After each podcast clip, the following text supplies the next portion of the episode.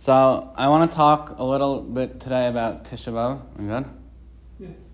Um, so Tisha B'av is simple on the one hand because it's about the destruction of the Beis Hamikdash. It's the day that the Beis Hamikdash was destroyed, and there are a lot of other calamities that happened on that day. Um, and that's why we have all the halachos of Tisha B'av, um, and it's clear why we have all the halachos of Tisha B'av because of all the destruction that happened on that day. Um, and it's clear why why the halachos of Tisha B'av separates Tisha B'av from every other day on the Jewish calendar.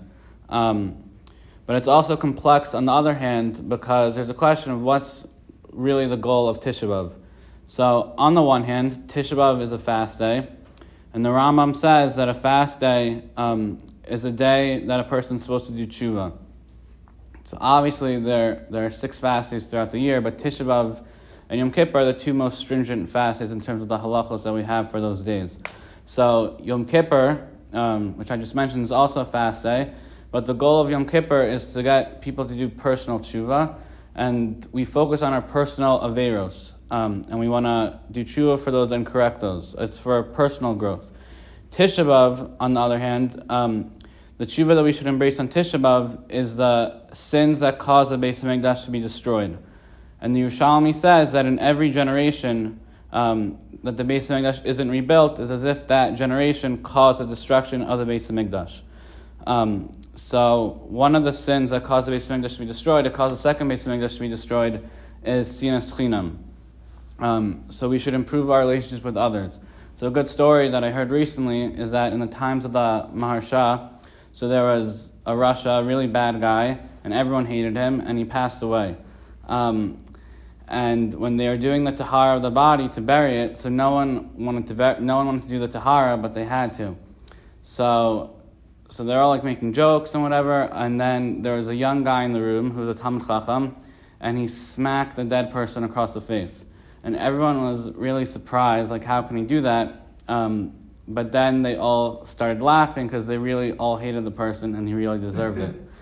Um, so that night, the young guy went to sleep um, and he had a dream. And in the dream, the Rasha came to him and said that he really wasn't happy how, how I really wasn't happy how you slapped me today and that I'm going to take you to a din, to a din Torah and Shamayim with me. Um, so the guy didn't make so much of it because it was just a dream. Um, and then that, that day, he got very sick out of nowhere, and he was young. So he went to his dad, and he told his dad what had happened in his dream. So his dad took him to the Maharsha, and he told the Maharsha what happened, and the Maharsha said that tonight you'll stay by my house. And when you have the dream, and when the Rasha comes to you, wake up, start screaming for me, and I'll come and I'll, I'll deal with it. So that night, he had, he had the dream with the Rasha coming to him again. Um, and he woke up and started screaming to the Maharsha. So the Maharsha came and he asked the, the Rasha, um, what's the problem? So he said that, that this guy slapped me across the face and I want to take him to a din Torah and Shamayim.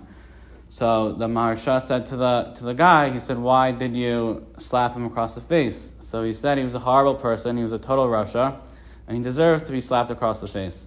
So the Rasha responded and said that, that years ago, no one really knows this, but years ago, there was a talmid chacham drowning, and I saved him. I was the one who saved him, and he wouldn't have died if not for me.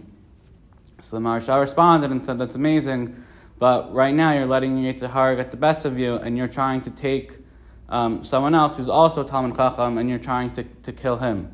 So you shouldn't lose your zechus that you already had. You should let him, you should forgive him and keep the zechus that you have for saving the other talmid chacham.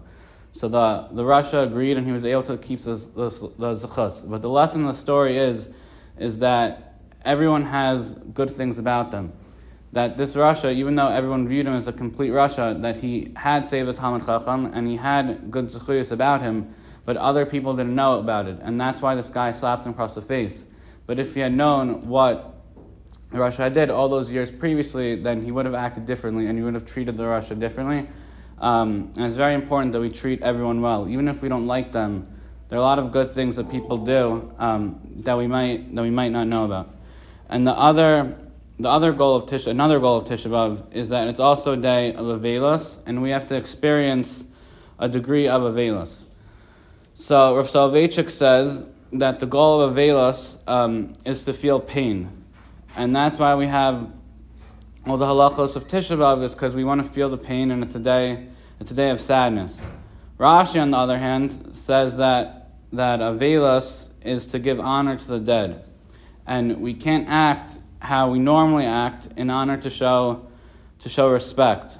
Um, if it was a normal day and we went about our normal business on Tisha B'Av, that's not so respectful when it's a day of mourning. And to show respect to the Beis Hamikdash, um, we have to have all these halachos and and have a day of avelos. Um, also, the th- so the first one of the fir- the first goal of Tisha B'Av is that it's a it's a fast day um, to get us to do tshuva. The second is is avelos. And the third is that it's also going to become a moed um, in the future. So Tisha B'Av um, is a day of nechama, and even though if we can't feel it now, it is a day of nechama. And it's a day, and it's a day where we can dream big because the Beis Hamikdash will be rebuilt one day, and in the future it will become a moed. So a lot of times when people speak, um, they end by saying that the Beis Hamikdash should be rebuilt um, b'mheir b'yameinu, speedily in our days. So the Ropshter says that b'mheir b'yameinu um, doesn't mean speedily in our days, but it means speedily with our days. That every that every day um, that we do a good job and that we act how we should and act properly, um, that the Beis Hamikdash will be rebuilt because of that. That over time will build a lot of zechusim, and the Beis Hamikdash will be rebuilt because of our actions. Thank you. Oh.